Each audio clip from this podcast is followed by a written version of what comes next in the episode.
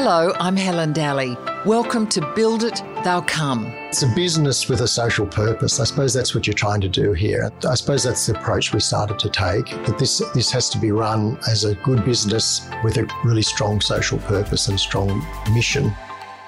Hello, and welcome back to Build It, They'll Come. Firstly, thank you so much for your listening support in our first year. Much appreciated. Well, it's a new year, and we have in store for you some fantastic entrepreneurs and innovators who you'll get to meet. Some well known, some you've never heard of. Successful self starters who backed a light bulb idea and built it into a successful, sustainable empire or movement, be it a business or a not for profit. You'll hear the how they did it. Build It They'll Come reveals the human face behind taking a humble idea and what it takes to build it from concept to execution, with the ups and the downs included. So let's go. To kick off this year, you'll meet two very different entrepreneurs, two visionaries in the not for profit space who saw a need and then set about finding a solution and making it happen.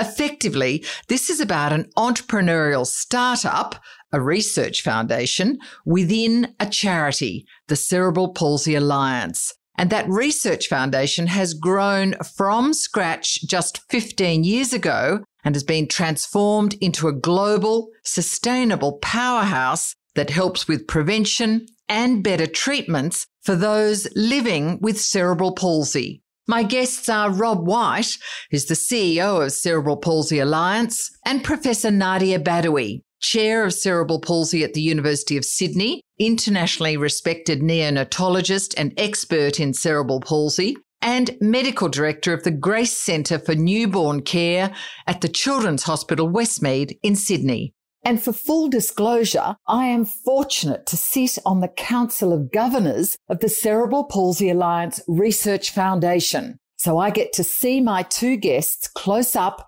and in dynamic action. Enjoy.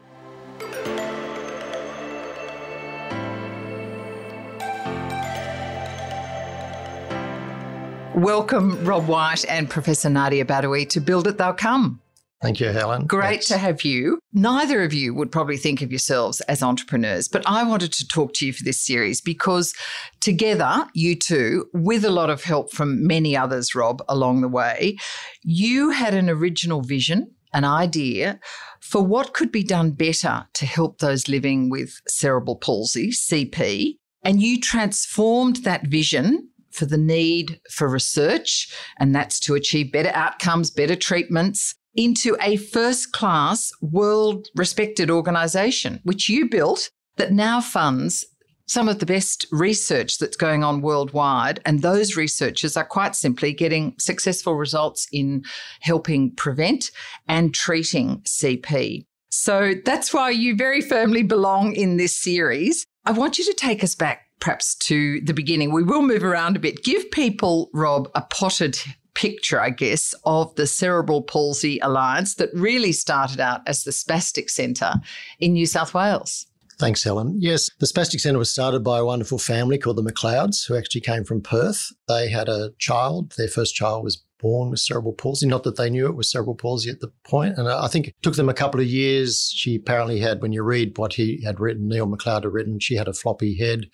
They finally got a diagnosis of, I think, spastic quadriplegia. He was an engineer and it was 1944 and he was sent across to Sydney to work. He then started what was the Spastic Centre, he and his wife. He was obviously ahead of his time in fundraising because wherever he went, he'd sort of ask people. And he came across a for guy money. for money, but they didn't get much money. I think the first donation he got was 20 pounds. It was from a guy who also told him that he had a farm in Crookwell, he had a house in Newport, and he had a house in Mosman in Queen Street. And he offered, without talking to his wife, that they could maybe start up a rehab or a school in the house in Queen Street, which is actually now Queenwood School.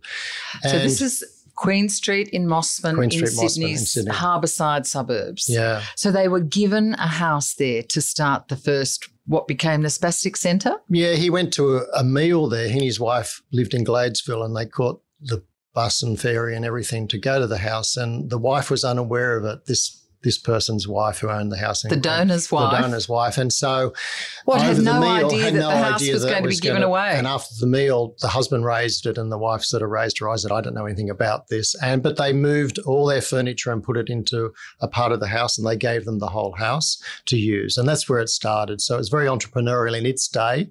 And it became a world leader because it was actually the first organization in the world established for people with cerebral palsy.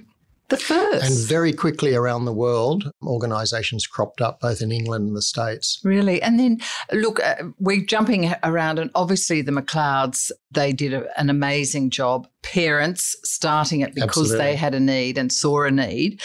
But the Spastic Centre also began the Miss Australia Quest, which was a huge event, what really through the 50s, 60s, and right 70s, but right, right up, to 2000. 2000. But it was a major event. Huge in those earlier decades. So apparently, the Miss Australia quest was owned by a bra company who did donate that to the Spastic Centre.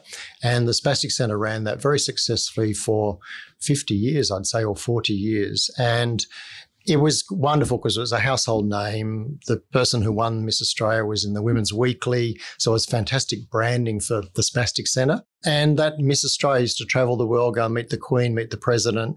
So in an uncluttered probably not for profit market in those days, it was really a bit of a household name. Oh, they were able to put what uh, not only a national focus, but an international yeah, spotlight on so. this thing called spasticity. Was it still known as then? Yes. I mean, it was called cerebral palsy, but most people sort of knew it as that. Yeah. But it also, then they sort of much later, the organisation started a fairly ambitious manufacturing kind of outfit to try and give people living with cerebral palsy some sort of work, yeah. independent work. Well, there's no funding. So there's no government funding whatsoever. They got a little bit, as you read the history, they got a bit through the education department because it was a school. And then because he was an engineer, Mr. McLeod started this factory called Centre Industries. And it used to employ close to a thousand people, mostly able bodied people, but also people with cerebral and he believed every person had the right to work. And this was, you know, in the 50s, 60s, well ahead of his time in a lot of ways. That did bring income into the organization so they could actually use the profit on Centre Industries to then support. Because what he did build up with his wife, Audrey, they built up this rehab centre and Parents got a free service, but they had to volunteer their time for two days a week. But the parents actually built the centres. So they went around and they used to beg, borrow, and steal and built the centres. And then they built a big centre up at Allambie Heights. Yeah. But they never had any money. I mean, they basically had a famous saying if they ever got any, they, you know, someone would say, save it for a rainy day. And here to say it's raining today, you know, it, it was always short of money and they needed money because the expansion services, there was no government funding. Slowly and slowly, I suppose, they started to get government funding.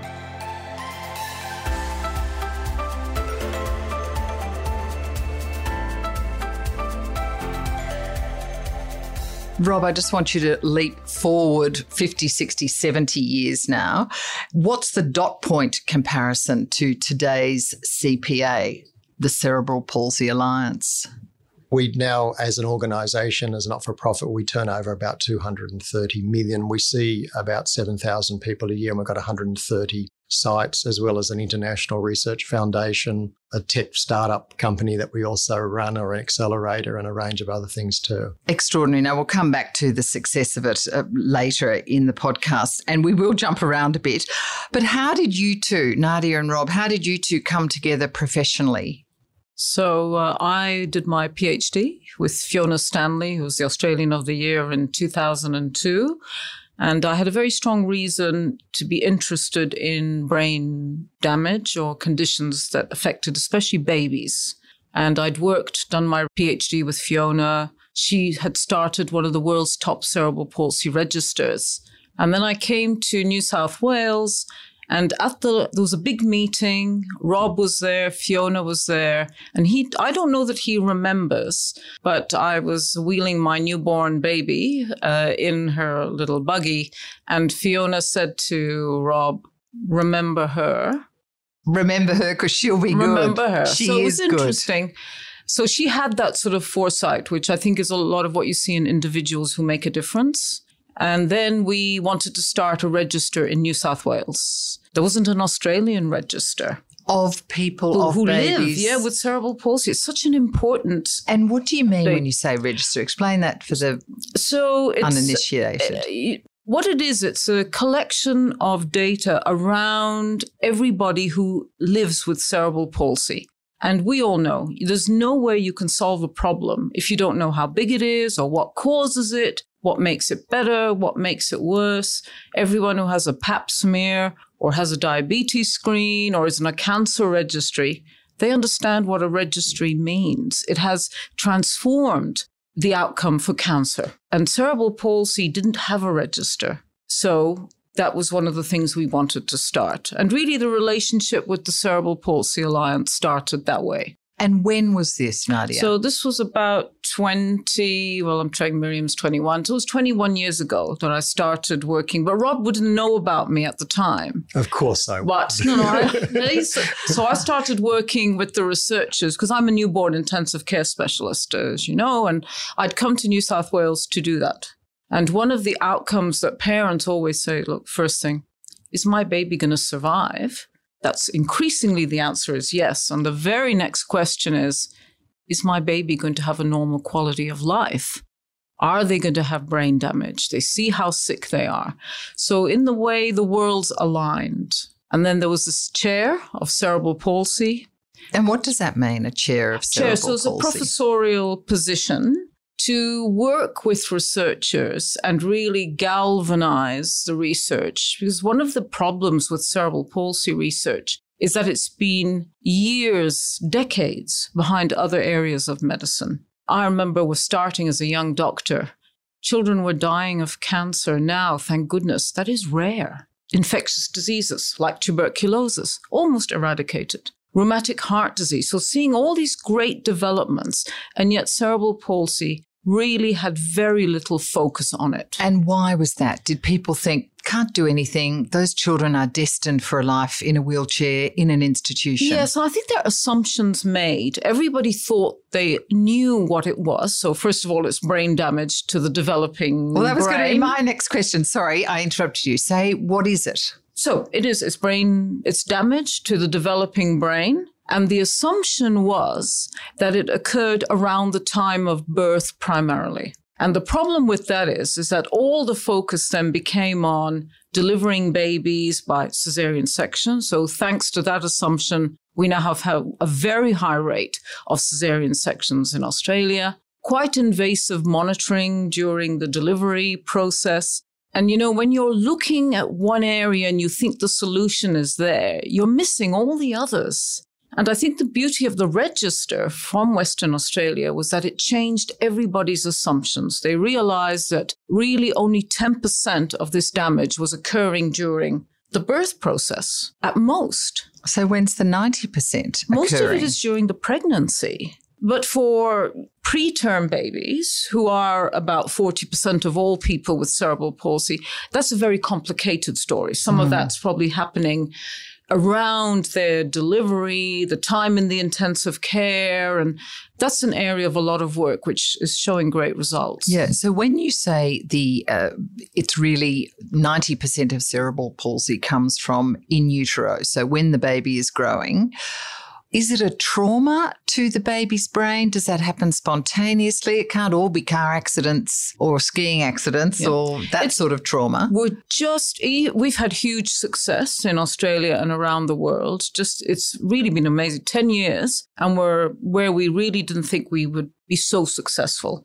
So we do know about many of the causes. Some of them are infection, genetics. That's again a new story that we're just starting to unravel that probably about 30% of cerebral palsy has a genetic basis. Some of it is related to other inherited things we're not sure about. It's still a lot of work needs to be done to find all the causes. Multiple births. We know that if a baby is one of twins, they have a much higher risk of brain damage than a singleton.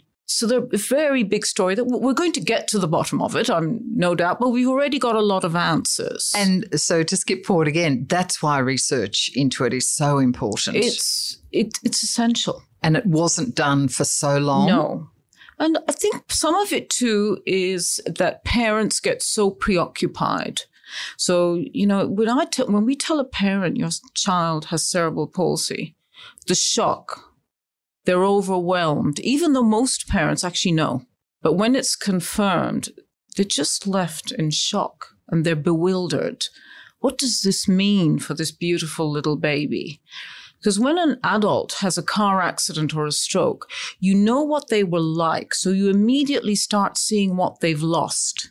But a baby has not yet gained a lot of abilities, so it's hard to imagine what they will not attain. They feel they're looking into this crystal ball. What does it all mean? And then their next thing is, well, oh, what is it? What does it mean? Are they going to be able to walk? Then are they going to be able to talk? What's their intellectual ability like? Are They're going to have epilepsy, other complications. Then they say, well, what do I do about this? Where do I go? So the research is still unfolding about what is the best treatments for babies we've moved around a bit already, but Rob, what's your memory of when Nadia came on board? What was the need? How did that happen that she really became involved in the organisation? Yeah, look, in 2005, our organisation took the bold move to set up a research foundation and I mean, putting a focus on it. I, I suppose that stemmed from, as you said, there was pockets of research around the world, but there wasn't a lot happening, but it was really very much underfunded. So we set up a research foundation, which I can talk more about. Our chair of our research foundation, Anne Keating, said to me, you need someone who can drive, who's a professor who can drive that sort of medical strategy and that overall strategy. So we did an international search and um, we were sort of lucky enough to get Nadia uh, because she really is an international expert in this area. But I do remember when I first met her as well, even though she says I don't. and did she strike you as just Absolutely. the amazing person that you have an amazing person. come yeah, to know? She is an amazing person. we are going to come back to obviously the Research Foundation because I do, you know, that's the real entrepreneurial guts, I think, of, of what you've achieved. But Rob, let's take a, a step back even further. How did you get to what was then the Spastic Centre? Yeah, look, I applied for a job as a psychologist at the Spastic Centre. I actually didn't get the this job. This is early in your this career. Is early in my career, and I didn't get the job. But then they rang me back and said the person had accepted the job didn't take it, so I like it. So um, you did get the job. What are you talking about? so um, anyway, that was um, and yeah, so I worked as a psychologist there for a short period of time, and then I went into the management of the organisation. I remember those early days. It was always financially, you know, it was hand to mouth in lots of ways. It was a, it was a, a great organisation with incredibly passionate people, but there was more you know, the, the, the, we couldn't supply the amount of service that people needed, and so you were struggling financially. Always struggling, and I mean, you know, the you look back now, and there were there were months when probably you know they were struggling to pay the payroll or whatever as an organisation. I think it had grown up just over the time as a volunteer organisation. Parents volunteered their time. They then started to employ some staff, and as the uh, but it wasn't industries. probably professionally focused. It wasn't really. It didn't see itself as a, a proper functioning business oh, I think, I think it did. I just think you know, economics time changes. Fundraising's always tough, and they spent everything they made and they overspent. I mean, there was people who, you know, just had to get those services. So they really felt incredibly passionate about that. But I think, you know, so what they dipped put, into, did they go into debt? Well, always in debt, I think, and relied often on bequests, you know, bequest income that may come in, may come in, you know, and whatever. So you you can't. So I think they, you know, we all knew that wasn't the way to run the organisation, and it wasn't. It was very well run always, but it really did need to have a game changer around. Well, you know, what's the future going to look like there? And that's been a long journey, yeah. And what was that game changer? Well, I think a few things. I think it was one was putting a, a, line in the sand to say there is a point where you can't provide, you've got to stay within your means around what services you can provide. And, you know, we were providing a lot of housing for people that's really expensive. And, you know, we could no longer offer more places there. We just stopped that. So there was a bit of a line in the sand. And it was really then trying to embark on saying, how do you reframe this? Um, so, and- sorry, when you stepped into the CEO role, when you moved into that role, did you say we need a reset? We need to, I, I, need to be perhaps harsher on some of these decisions. We can't just keep supplying services without really having a way to pay for them. Yeah, look, I think it was it was the board and I who looked at that. You know, always always working with great board at our organisation. They're an amazing group of people. And then we really just had to do a reset there. And it was really like saying we are going to, you know, stay within our means, look at more sort of government money. So we looked at more government money. We also then meaning to how to at, access it. Yeah, how to access government money, and also look at at more fundraising. So that's our major income streams, and you know, from the time I've been there. Would you say you had a vision back then when you first came in was it a and if you did was it a small vision that oh we just have to get the finances back on track and then we'll be fine or was it actually you had a big vision for what could be achieved here look i think if you go back in the whole history it's always been an organization that has thought big so it's, it's always been something about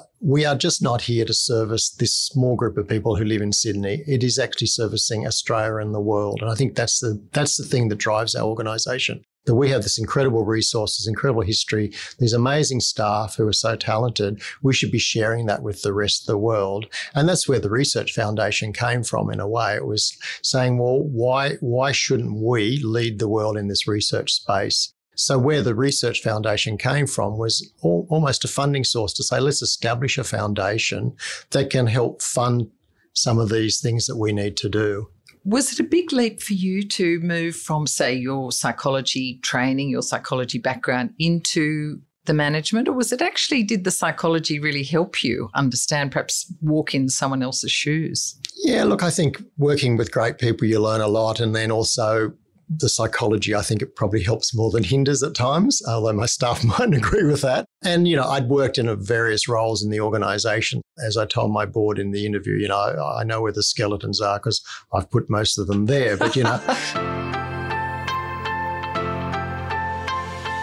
so, what were the first really important steps you needed to put in place or you needed to take all the important decisions you needed to make. If you can just cast your yeah, mind back i mean that's that i mean the first thing is to get really great people around you. And that's what i talked to the board about getting some people who i knew of and people who had maybe worked for me in the past. So i actually got a really strong team around me and i still have an incredibly strong team around me. And i think that's probably the most important thing you do as a CEO is you get your you get the right people on the bus, as they say. And so we had the right people on the bus, and that just helps drive it so much forward, as well as then having you know a clear strategy with the board about our way forward.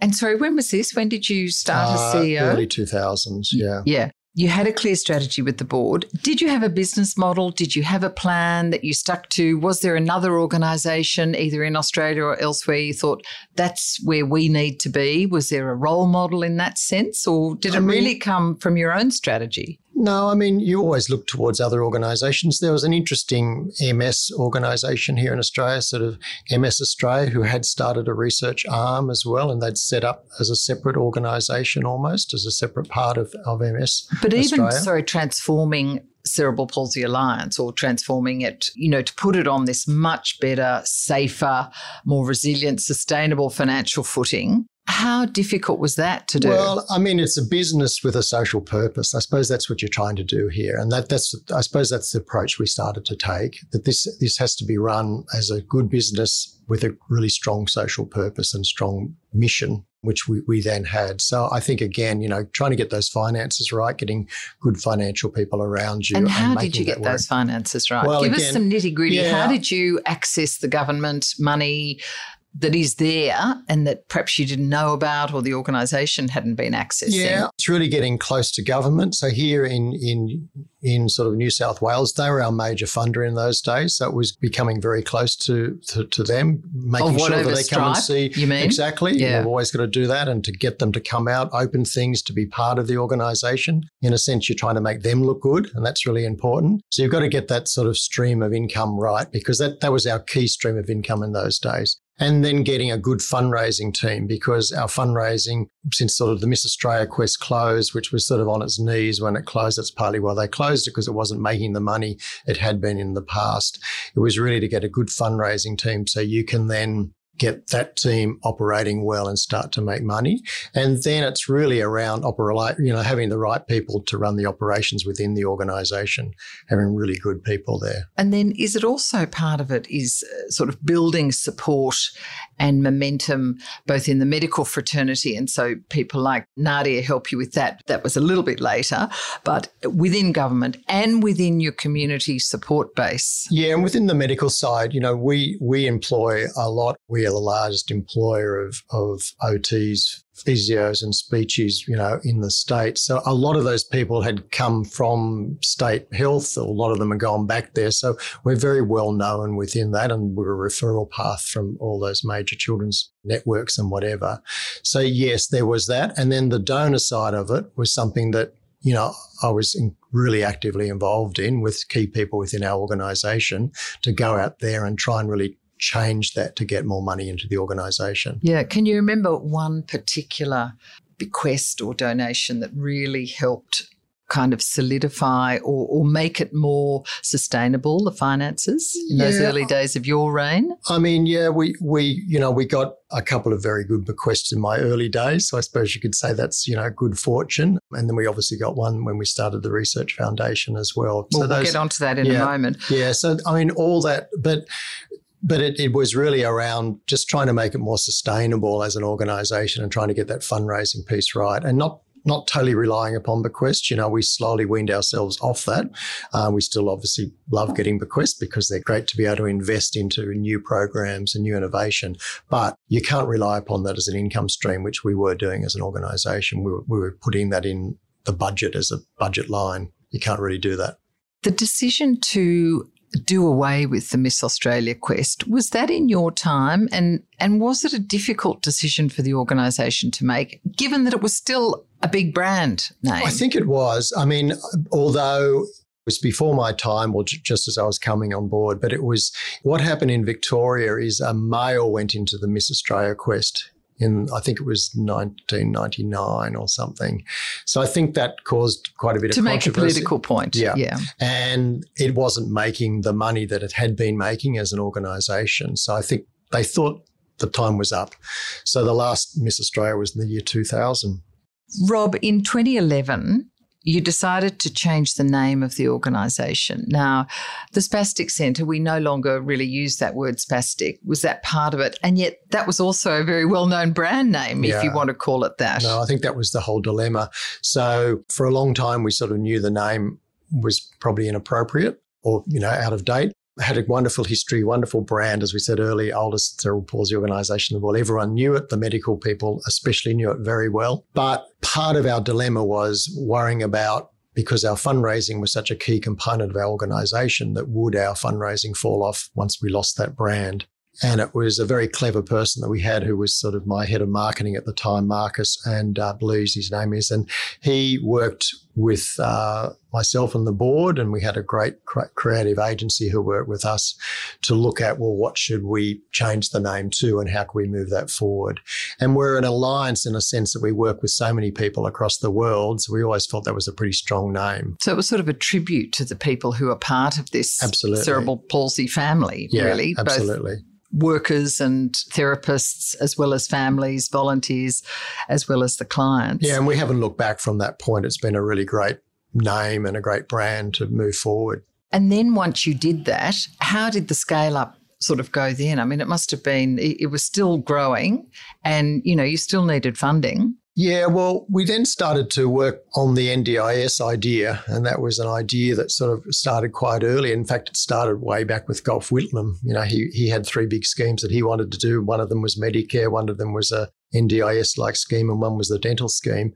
There was a group of people led by Bruce Bonyhady down in, in Victoria, who took that to the Kevin Rudd summit that happened. So that was 07. So that was before 11. And it was one of the big 10 ideas to come out of that summit was around an NDIS. So that, that's the sort of been the long, long, long gestation. But part of the issue there was that because the government funding was so well, it was too small, but it was it was disjointed. It meant, you know, we've always had a great health system in Australia. So if a person's diagnosed with anything, you know, we have a great health system to take care of them. The issue is that once they leave that health setting, where do they get their services from? So for families, they really had to beg, steal, whatever to get a service. And we got a finite amount of state funding and we could fundraise. That's really the only service we could provide. So the NDIS did sort of start to be a vision there to say it's a person's right, it's their entitlement to get money if they either acquire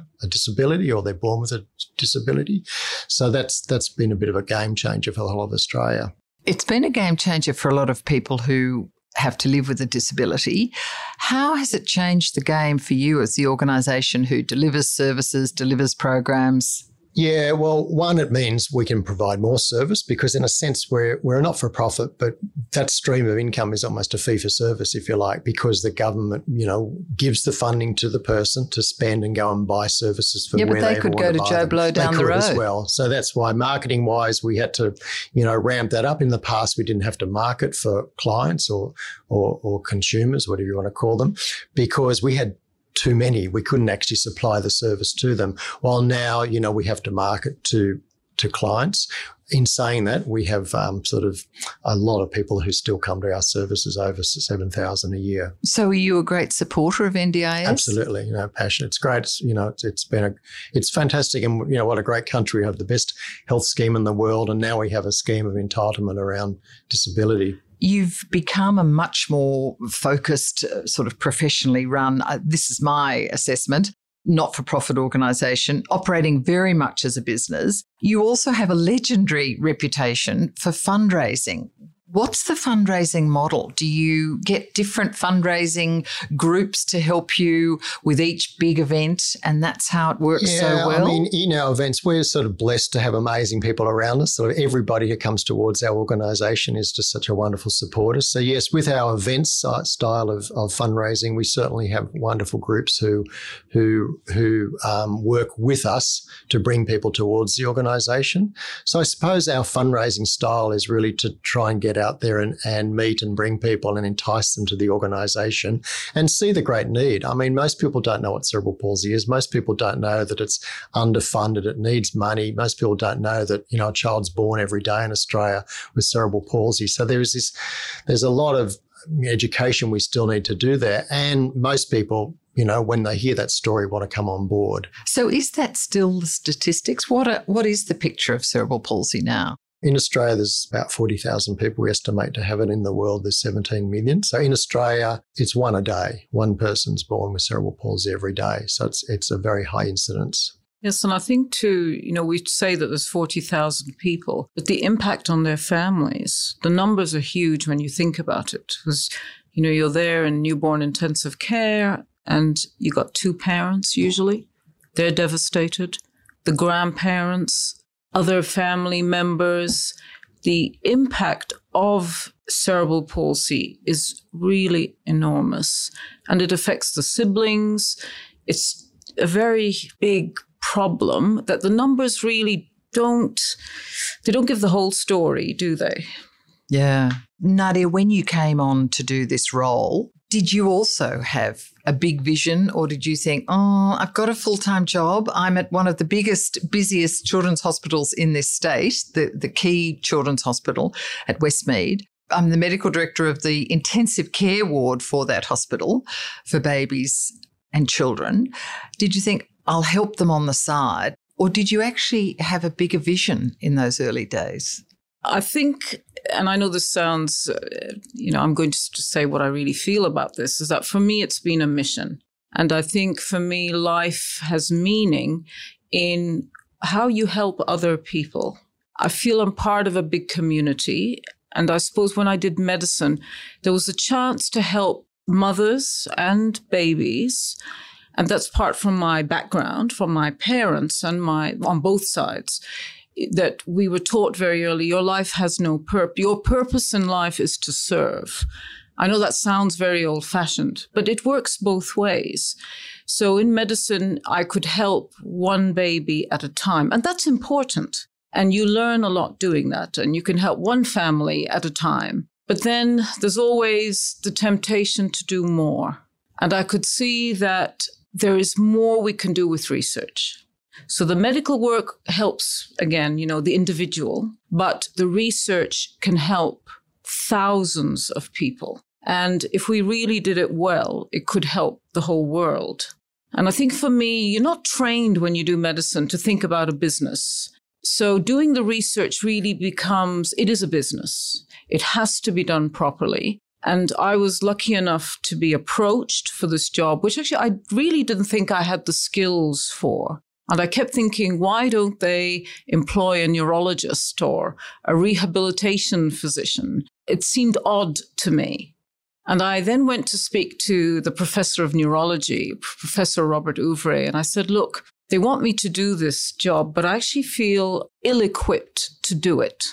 Why? Because I thought it was a job for a neurologist or a rehabilitation physician. Because again, I suppose I was thinking more of children with cerebral palsy and adults. And then he's a very wise, one of the best neurologists in the world. And uh, Robert said to me, Nadia, I think you're the best person. I said, why? I said, because if they put a neurologist or a rehab physician, everybody's going to hate them and think, well, why didn't I get offered that job? He said, they're going to be so stunned that a newborn intensive care physician is doing it that you won't be attacked. You'll be able to grow this. And he understood, he said, You are very interested. You've done your PhD in newborn brain damage. It's what you talk about all the time. This is what matters to you more than anything else that you do. So do it. And we started out small. Uh, so we started out half time. I had a couple of people with me, and I was allowed to grow slowly and make mistakes. And I think that's when you have some ability and then you surround yourself again with a team who have different skills. So I think for the board, for me, the board and Rob have different abilities. I know what my weaknesses are. I knew what my failings are. So to have those complemented by people who understand a different way of looking at things. And I've learned a lot. So I think if you want to, I knew what I wanted to achieve. I just didn't know how to achieve it, but I know that I really wanted to do this. I think the gift that I have is that I know what I want to do and I don't easily let things stand in my way. And uh, my kids and husband say I could nag for Australia. And if it were an Olympic sport, I'd be the world champion. And I think that's good. So it is true, exactly what Rob said, surrounding yourself with people who can amplify what you do and also guide you. That's a perfect spot to take a break. And we're going to talk more about the way you founded and built the Research Foundation for Cerebral Palsy Alliance. Join me next week for part two of this conversation when Rob White and Professor Nadia Badawi reveal how they scaled up the CP Research Foundation into a powerhouse to have better outcomes for people living with CP, how they're attracting the best talent, and how they're taking their vision to the rest of the world. I hope you enjoyed Build It, They'll Come. Let me know via Twitter at Helen underscore Dalley. Better still, let your family, friends, and colleagues know. Share it around your networks. And be sure to subscribe, as there'll be plenty of upcoming episodes with more amazing Australian innovators and entrepreneurs on how they turned their idea into an empire.